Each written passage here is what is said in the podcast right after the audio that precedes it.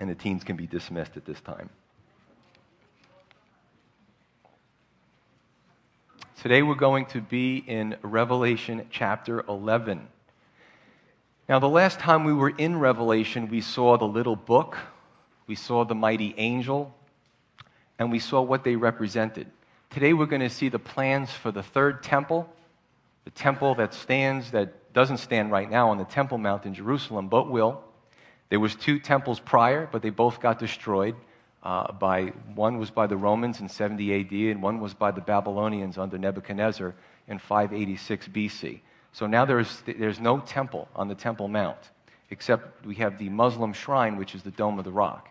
But the Bible tells us that there will be plans for a third temple, and we're also going to see how God's two witnesses in this particular uh, scripture are part of God's end times uh, timetable.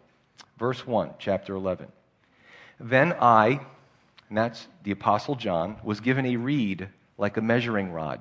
And the angel stood, saying, Rise and measure the temple of God, the altar, and those who worship there. But leave out the court which is outside the temple, and do not measure it. For it has been given to the Gentiles, and they will tread the holy city underfoot for 42 months. What is significant about this? Well, John is being told to rise and measure the temple, and at the time, in John's revelation, circa 91, 92, 93 AD, there is no temple. It doesn't exist. The Romans destroyed it in 70 AD and hasn't been there since. In our, now I'm going to try to help you out here because even when I studied it, I had to kind of get my bearings because prophecy is interesting. Prophecy, God speaks to the prophet, God sees outside of the time domain. He looks down and he's eternal. So we see in order. What I just said five minutes ago was the past. Right now I'm in the present, which is going to be the past. And what I'm going to do five minutes from now is going to be the future, which eventually will be the past. Okay? You got that? I'm supposed to be helping you, not confusing you more. But in our near future, okay, what's going to happen is we're going to talk about the present, 2008. We're going to talk about the past. And then we're also going to speak about the future, ahead of 2008, that we don't know, but God knows. So I'm going to try to help make that clear. The third temple in our near future will be erected. The Bible says so. Again, my uncle was over for Christmas and he's not really a believer, and he said, How's that possible? The Dome of the Rock is there now. It's a good question. Dr. Asher Kaufman and other um, you know, learned minded people who know the scripture have said that the true temple area, the Holy of Holies, right, is significantly north of the Dome of the Rock, which makes it very interesting. See, to get the exact um, where the Holy of Holies was, the most sacred place, back then, you know, God didn't tell Moses to put a marker in here and by GPS we'll always find it. So it's a little bit difficult. Uh, so it, there's a challenge there. And as a matter of fact, after 70 AD, the Jews, if you know your history, re- revolted against Rome again, circa 132 AD, called the Bar Kokhba revolt. This was a man who rose up. He was a false Messiah. A lot of Jews followed him and they revolted against Rome. Rome finally had enough. They, just, they massacred many of Jews, and then they pretty much, they didn't have cats back then, but they bulldozed the best they could the whole Temple Mount area, started building over it, and now there's where the confusion lies. Where is the temple supposed to stand? In the future, the anti Semitic Antichrist, this man who's going to be a great political leader in the world's eyes, will make a false peace with Israel. He'll get the Muslims to allow another temple to be built again and lull the Jews into a false sense of security so he can attack them. Daniel 9:27. Now we're going back 530 years. Daniel 9:27, one verse, prophet Daniel from the angel says this: Then he or the antichrist shall confirm a covenant or an agreement with many or Israel for one week or a shabua, which is a 7-year period of years. But in the middle of the week, in the three and a half year mark, he shall bring an end to sacrifice and offering. That's what the Jews did in the temple. They sacrificed to God, they gave him offerings, it was a holy place. And the wing, on the wing of abominations, shall be the one who makes desolate, even until the consummation which is determined is poured out on the desolate. So there's going to be a point where the Antichrist will not only break his covenant with the Jews, but he's going to enter the temple and exalt himself as God. He's going to receive worship. And Israel is going to look at him and go, pretty much, uh oh, we made a mistake in putting our weight behind this guy. He's nuts. He's inspired by Satan. Okay? Jesus in Matthew 24 15 reiterates this. When you see the abomination of desolation present himself into the temple, flee. If you're in Judea, flee to the mountains. Get out of there because from that point on, he's going to break his covenant with Israel and he's going to use all the world's might and military and attack Israel. So, this is what the future holds, unfortunately. Ezekiel 40, 41, and 42, written 2,500 years ago, also speaks of a future temple. There's a lot of similarities between what we just read and the prophet Ezekiel. He says that there, not only will there be a temple, there'll be a wall surrounding the temple. Very interesting. Back then, people would say, why would there be a wall surrounding the temple? Because we know that today, the benefit of, of, of present day understanding, the Dome of the Rock is there. What it tells us that is that, that there will be, it appears to be a wall between the Muslim shrine and the Jewish temple. There's a wall dividing it. And the Bible says in Ezekiel that there'll be a wall separating the holy from the profane. Very interesting, isn't it? A lot of clues from the Old Testament. Now, let's go back to verse 2 in Revelation. This is a further bolstering with this whole out of court understanding. See, the temple, there was a building, and then there was the court of Israel, there was the court of the women, and it was like concentric circles. The courts would get bigger and bigger. And then there would be the court of the Gentiles, which was the outer court, the last, furthest place from the center of the temple. And the, the, Gentiles, if they weren't pure Jews, had to worship there. They couldn't come any further into those concentric circles. So, what he's saying in, in uh, Revelation is that don't measure the outer court because it's going to be given to the Gentiles, and it'll be trod in this three and a half year, year period, the Gentiles will, will constantly go back and forth and trod this area underfoot. What's interesting is if there is truly a wall, that will be the Muslim area or anybody else who's a non Jew. Pretty amazing, isn't it? I know it's a little hard to grasp, but the more you meditate on it and understand what's going on and see things in light of our present day, it's fascinating. Paul also said in 2 Thessalonians 2, along with Jesus and the Apostle John, speaks of a rebuilt temple and the Antichrist defiling it or profaning it. Now, understand time periods. Seven year tribulation period, just as a seven year period. In Hebrew, the word was Shabuah, which means seven, but it's similar to our English word decade, which means ten, but we understand ten to be, decade to be a 10 year period. So the Shabuah was a seven year period. All right? Um, it's divided into two parts the first three and a half years and the seven three and a half years. The first part is bad, the last part is even worse. The last part is known as the time of Jacob's trouble. Jacob was also another name for Israel. Jeremiah 30 tells us that that period will be the time of the worst anti Semitism that the world has ever seen, even worse than we've seen in the last two centuries. Now, these, this period of seven years or three and a half years is going to be said in different ways. Sometimes it'll be said 42 months equals three and a half years. Sometimes it'll say three and a half years. Sometimes it'll say a time's time and half a time, which was also known as three and a half years, depending on which book and which prophet you were listening to, but it's all basically the same thing. And sometimes it'll say 1,260 days, which, based on the old calendar, is three and a half years. I just want to get all that set. Just for fun, if you think this is kind of wacky or crazy or very outlandish, go on your computer, okay, not now, and type this in templeinstitute.org. One word, templeinstitute.org. And what comes up is a group that's based in Jerusalem that they've already, this group has already manufactured and copied the artifacts of the Old Temple based on what Moses, uh, the, the, parameters and dimensions that Moses gave in the Old Testament. You know, the shovels, the lavers, you know, the, all the different uh, stands for the candelabra. These people have duplicated probably 90% of, of the artifacts. They've also trained priests. They're training priests right now. They're getting ready for the temple, all right?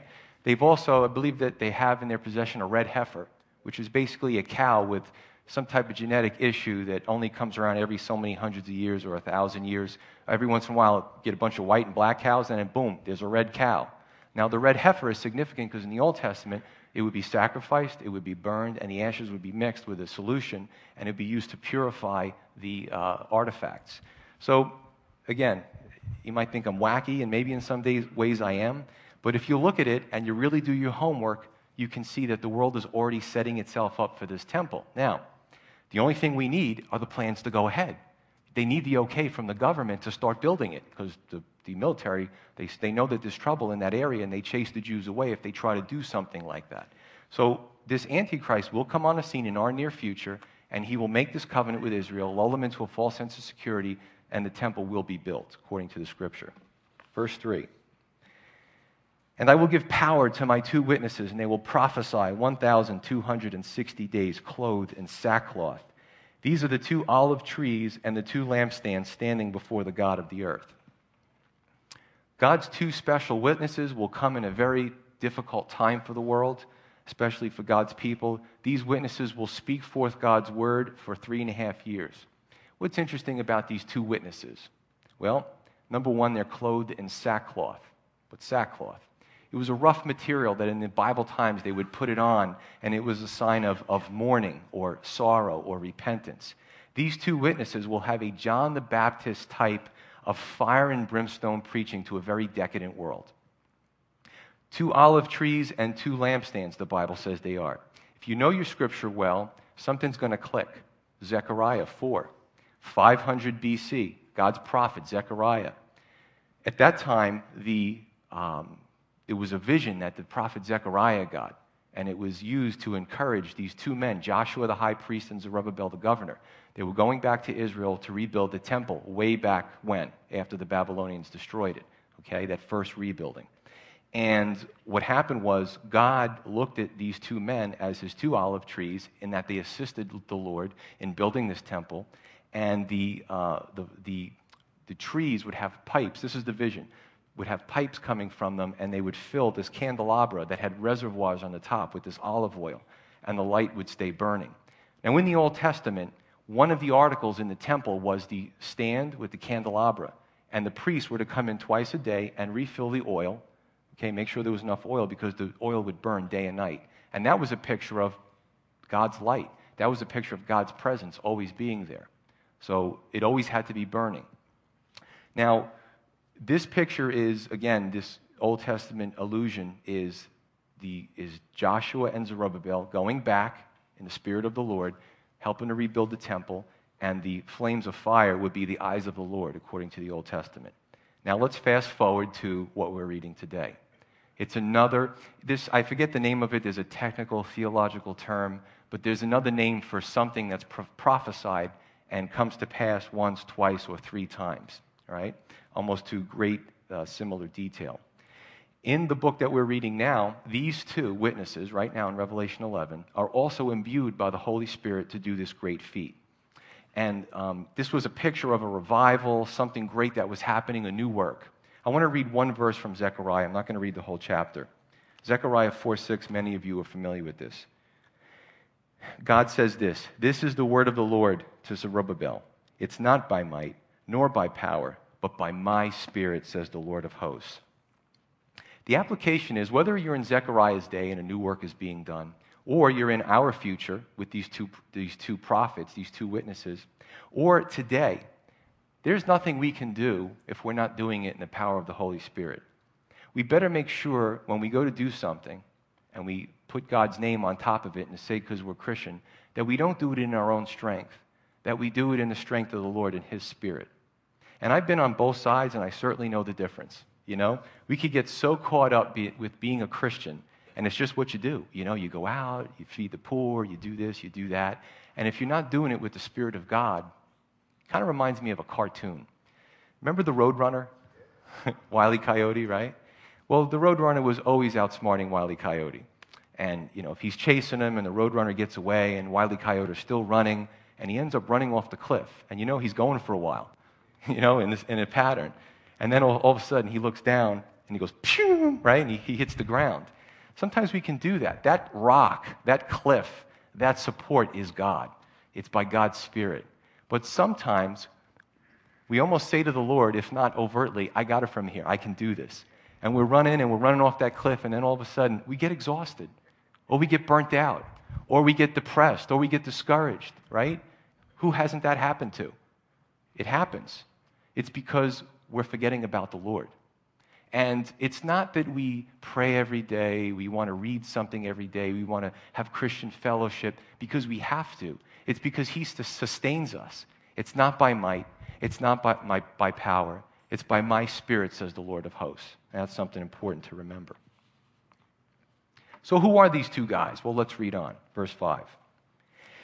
And if anyone wants to harm them, fire proceeds from their mouth and devours their enemies. And if anyone wants to harm them, he must be killed in this manner. These have power to shut heaven so that no rain falls in the days of their prophecy. And they have power over waters to turn them to blood and to strike the earth with all plagues as often as they desire. Use your minds, think about the Old Testament, okay?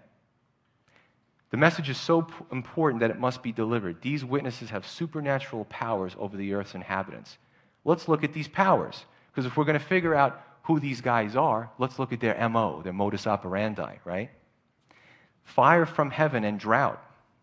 Sounds like the book of Kings to me, both of them. Sounds like Elijah, the prophet Elijah, remember? Elijah's up on the mountain. The, it, the wicked king sends a captain with 50 of Israel's fighting forces, and he says, the captain says, Man of God, come down from that mountain. The king wants to see you. And Elijah goes, If I'm a man of God, let fire come down from heaven and destroy you. They're all gone. The next captain comes with 50 men and says, Man of God, come down from that mountain. If I'm a man of God, let fire come down from heaven. They're gone. The last captain goes up and goes, Elijah, you know, this is okay. We can talk about this. Let's negotiate. I have a family. They love me. No. I don't know what he said, but he was very nice to Elijah and said, Please come down. And Elijah came down. He didn't threaten him. So we see that the, in the prophet Elijah, he had this power to bring fire from heaven. You, you, saw the fire from heaven came down at Mount Carmel and lit up the sacrifice, and many other instances. As a matter of fact, James and John, when they walked with Jesus, he, they wanted to try out that fire thing and said, Jesus, shall we call down fire from heaven on these people? He goes, You don't know what manner of person you are.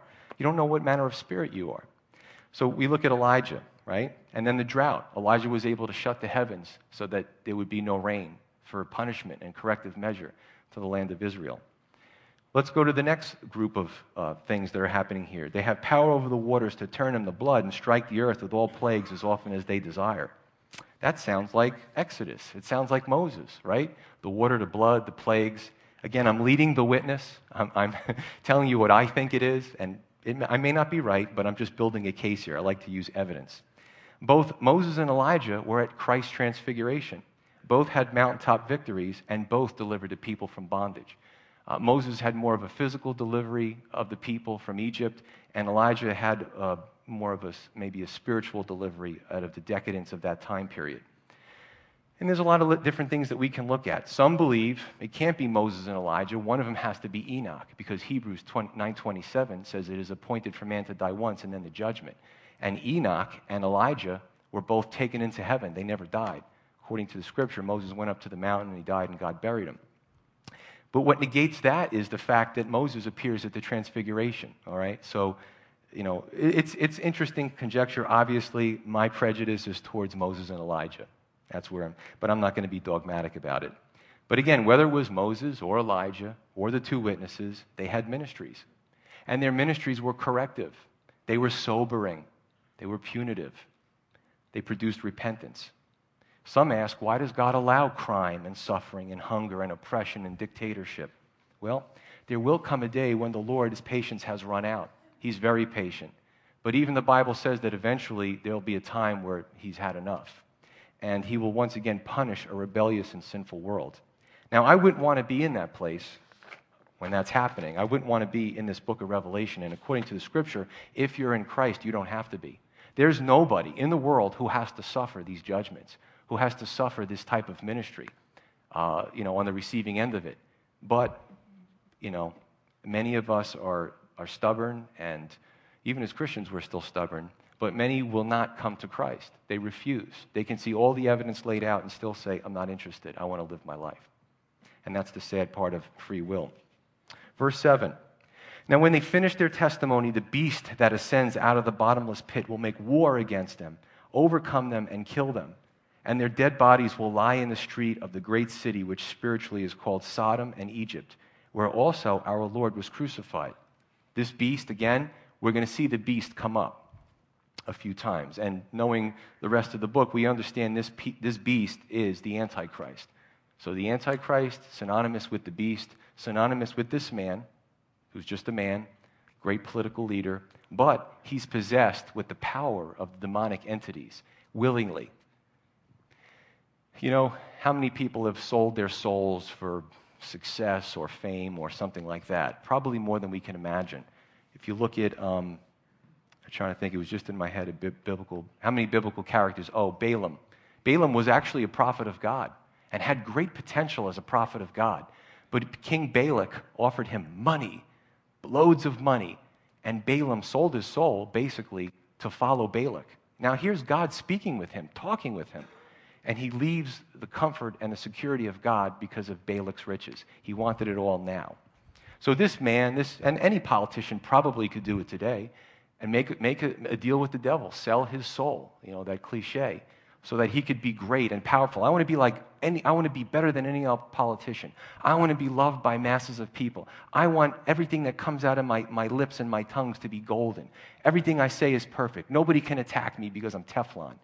This man will do that, and he will become great. There'll be a great transformation in this man, and he will be great in the world's eyes. What's interesting is everything Satan does is a counterfeit to what God does. You see, Jesus worked with the Spirit on earth to do amazing things, right? He, he had the Spirit.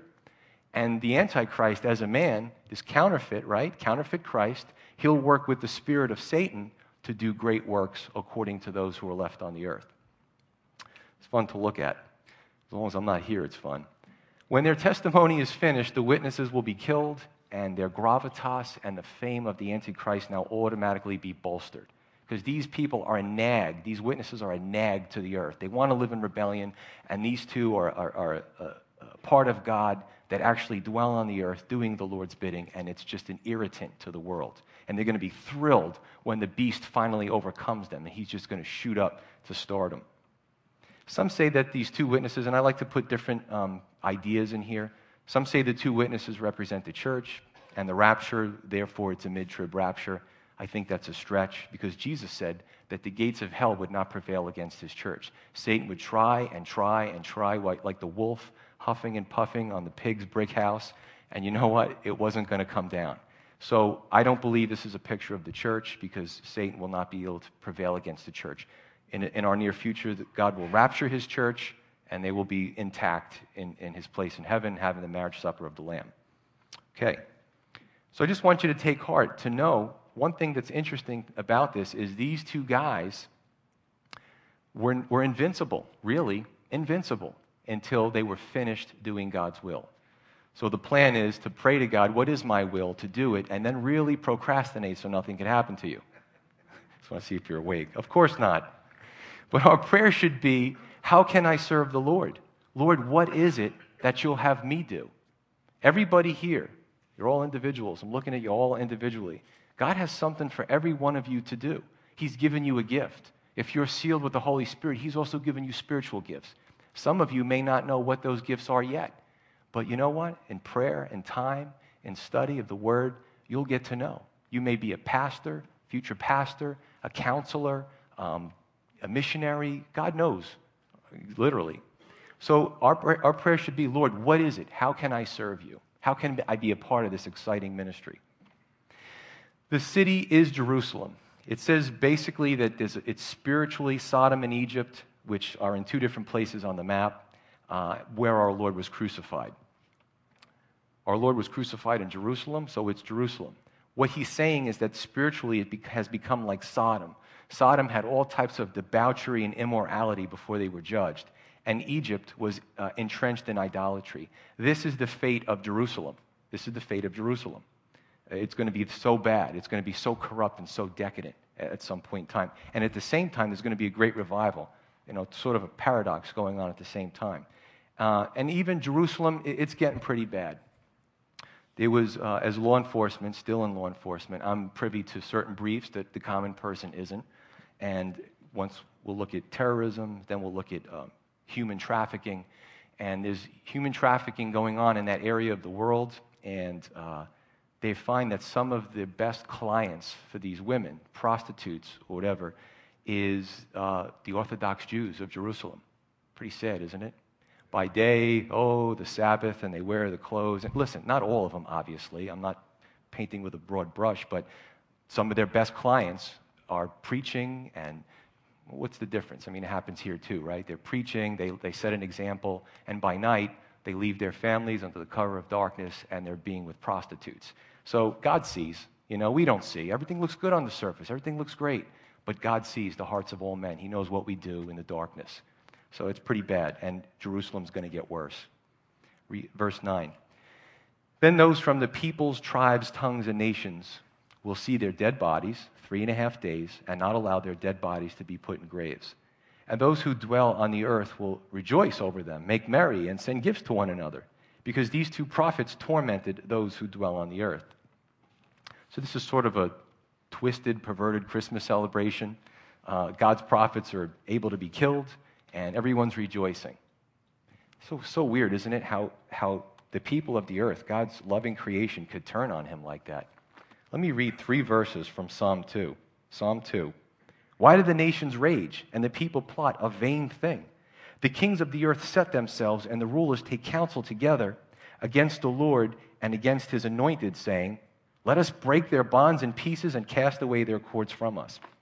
There's some that want to say, Hey, great, God, you created me. That's wonderful. Now go away. Beat it. I don't want to have anything to do with you.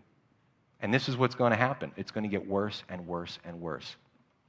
In any culture, a denial of a proper burial is a sign of contempt and humiliation for the deceased. And they're going to leave these guys out to pretty much rot in the open sun and, you know, whatever happens when you die. And it said that they were glad that these, these uh, witnesses were gone because they tormented the people of the earth. Now, some may read that who don't know the Bible and say, well, I don't want to follow a God who torments people. That's ridiculous. Remember, God doesn't torment those who repent and turn from their sins and come to Him. He's forgotten it. Jesus already paid for it on the cross. This is a society where the world is in open rebellion. Even when you talk about Jesus today, sometimes your words are an offense to others. You ever try to witness to somebody and they just they squirm and they get uncomfortable and they change the subject? You could talk about witchcraft and weird stuff, you know, and they're like, "Oh yeah, that works for you. That's great." You start talking about Jesus and people get all like weird, you know, and you can start to see the uncomfortable uh, action. Their demeanor starts to change because even God's words to those who are in open rebellion, it's, it's an offense to them. Verse 11. Now, after three and a half days, the breath of life from God entered them, and they stood on their feet, and great fear fell on those who saw them. And they heard a loud voice from heaven saying to them, Come up here. And they ascended to heaven in a cloud, and their enemies saw them. That's pretty amazing. So the prophets come back to life and go back to heaven from whence they came. I like to use my imagination. I just can picture the camera crews out there and everybody's out there with the cameras. Bob, Bob, turn on the camera. You getting this? Look, they're, they're coming back to life. Oh, look, they're going up to heaven. So it's going to really blow the minds of those who see this. And the Bible's clear. The whole world is going to see this event. And what I find amazing is do you realize in all the age of man, this has only been made possible in the last century Think about this. 100 years ago, people would have said, How could all the world see this at the same time? That's stupid. See, the Bible doesn't make any sense. Well, man's been around for thousands of years, and you know, in the last century, we've had satellite technology. How could you see one thing on the map and the whole world on the other side of the world? How could they see that? Well, we have satellites now. Bing, the signals bounce, bing, bing, bing, all over the place. You could literally, in the jungles of Africa, all right, and the technology's there, you can set up your little portable suitcase and open it up, and there's a TV and a radar dish, and they have the technology now. Wherever you are in the world, as long as you can hook into a satellite, you could see any event happening anywhere on the earth. So, right? So this is we live in exciting times because I remember I listened to Christians from years ago, you know, 100 years, 50 years, and they're talking about how, you know, World War II could be the end. It wasn't the end. There are things that couldn't happen back then because the technology wasn't there. But now we live in an age where it's limitless. Anything can happen. The image of the beast, holographs now, um, you know, icons, uh, speaking things, robots. The Japanese have these robots now that actually can start to move smoothly. It's pretty amazing. Only in this, only in this time period. I, I find that fascinating. Verse 13. In the same hour, there was a great earthquake, and a tenth of the city fell. In the earthquake, 7,000 men were killed, and the rest were afraid and gave glory to the God of heaven. The second woe is past. Behold, the third woe is coming. Whoa, that's pretty heavy. Uh, verse 13. So some gave glory to God and repented and counted or counted among the faithful. What I find cool about this is there's always a remnant. And God's desire is always for prodigals to come back. And the great thing is, in this book, you just pull from all other scriptures. Scripture backs up scripture. The more you know about the entire Bible, the more revelation really comes to life. What did Jesus say about the parable of the 99 sheep? Well, there was 100 sheep, and one decided to go off and, you know, get lost. And the shepherd has 99 sheep there. And he, he could have said, ah, 1%, not a big deal. 99 out of 100 ain't bad. Take good care of them. But what does the shepherd do? He takes the 99, he keeps them secure, and he goes out and he looks for that one last sheep. Where is the sheep? Where's that sheep? Look through the thickets, look in the wolf's den. I got to find that sheep. And how does he rejoice when he finds that last sheep? And that's a picture of God. He could have 99% of the world that are his, and that 1%, he'll still look for them. He doesn't say, Oh, I've had enough. I've, I've had enough children. I don't need any more. So I just want to say, personally, if you're here and I don't know, you wandered into this church and you're really getting an eyeful or an earful, of something you've never seen before, you're a prodigal. You've walked away from the Lord or you never knew the Lord. I didn't grow up knowing the Lord. He came to me later in life. And the Lord is calling you. I'm telling you, if you don't know the Lord, the Lord is calling you through this message. Be that 100 sheep because you're holding the rest of us up for the rapture to come. But it's, you know, again, it's a paradox, it's an enigma that much of this book is about judgment, but I also see much of this book is about God's desire for repentance. God takes no pleasure in judgment. He doesn't, he's not gleeful about judgment. He has to do it. God is perfect, God is righteous, God is holy. What, what, what will we say about a God who just allows things to happen? It's like that, that criminal that does something so heinous and they get off on a technicality. Oh, you get so frustrated with the television. How could that happen? God's not like that. God is a God of justice, but He takes no pleasure in judgment. He does, however, take pleasure in repentance. And if that's speaking you today, speaking to you today, that's something you need to think about. Verse 15, the last few verses. Then the seventh angel sounded, and there were loud voices in heaven saying, The kingdoms, or alternate translation, the kingdom of this world have or has become the kingdoms of the Lord and of his Christ. And I'll explain that and he shall reign forever and ever.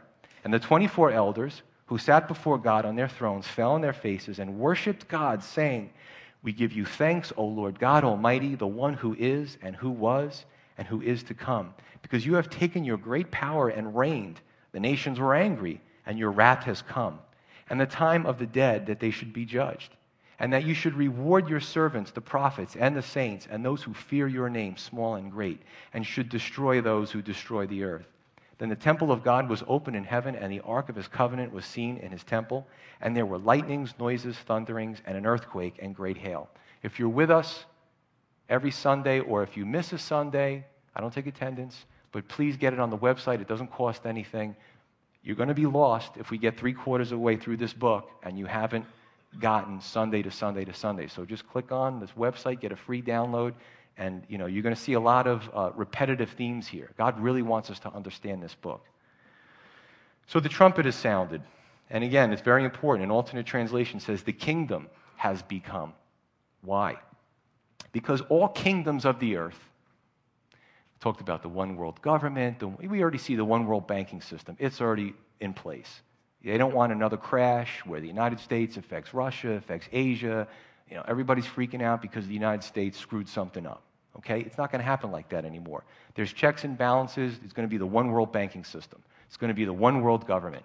So in the old ages, you know, you had your, your, your, your flag, you had your kingdom, you had your delineation, you had your troops on the border. Now what's going to happen is with technology, we're all a, a global community, and the Antichrist is going to unite all the kingdoms under one kingdom, and guess what? He's going to be the king.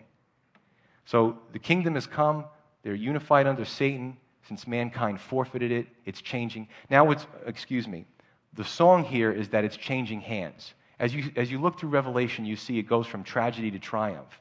You see that it goes from in man's hands, Satan's hands, to God's hands. And this is the transition where it's, you know, God's ready to, to rock, he's ready to rock and roll, he's ready to get in there, he's ready to take it back.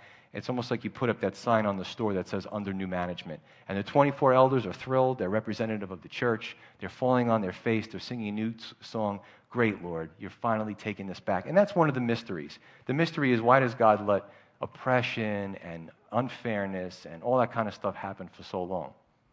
Well, he is long suffering. He has his ways, he has his reasons, and we'll understand all that in, in good time. But they burst, burst forth into praise uh, based on what the seventh trumpet holds. Remember, there was seven seals, seven trumpets, seven bowls. We were in between the sixth trumpet and the seventh trumpet. Bam, now the seventh trumpet is sounded. I'm just going to read um, the rest of Psalm 2. The first part of it was, Why do the nations rage? Why do the people plot a vain thing against the Lord and his anointed? Why do the kings of the earth get, you know, align themselves against God and try to break his bonds? And now the rest of it, starting with verse 4, I'll read it rather quickly. He who sits in the heavens shall laugh. Pfft, they're all going to line up against me. Come on. The Lord shall hold them in derision. He shall speak to them in his wrath and stress, distress them in his deep displeasure. Quote, Yet I have set my king on my holy hill of Zion.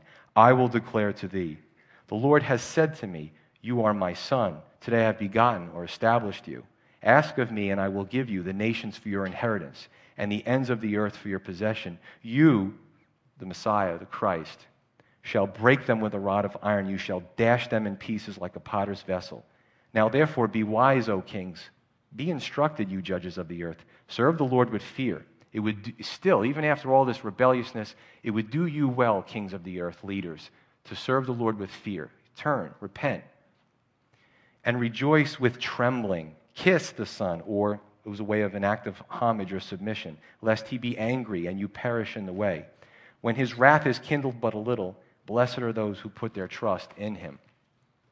In verse 18, part of the song is that the nations were angry with you, Lord, but now it's your turn to be angry with them because of their debauchery and wickedness and rebellion. In verse 19, it says the temple uh, and the ark it speaks about.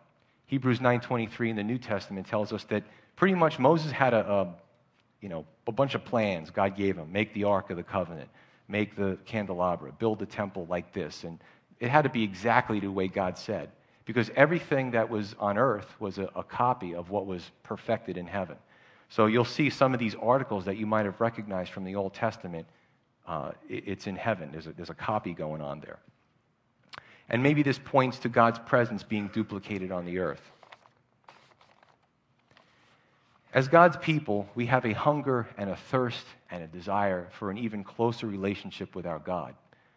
And if you're like me, his presence here. I'm tired of New Jersey so corrupt, you know? I'm tired of these politicians taking our money and, you know, just filling their pockets, uh, you know, stuffing their accounts and just not caring about the people.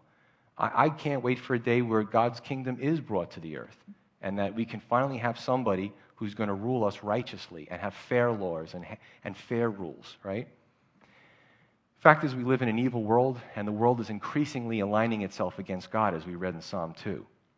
If you like me, you look for a day when the yoke of secularism, perversions, lack of justice is thrown off, and the Lord steps in to rule us righteously.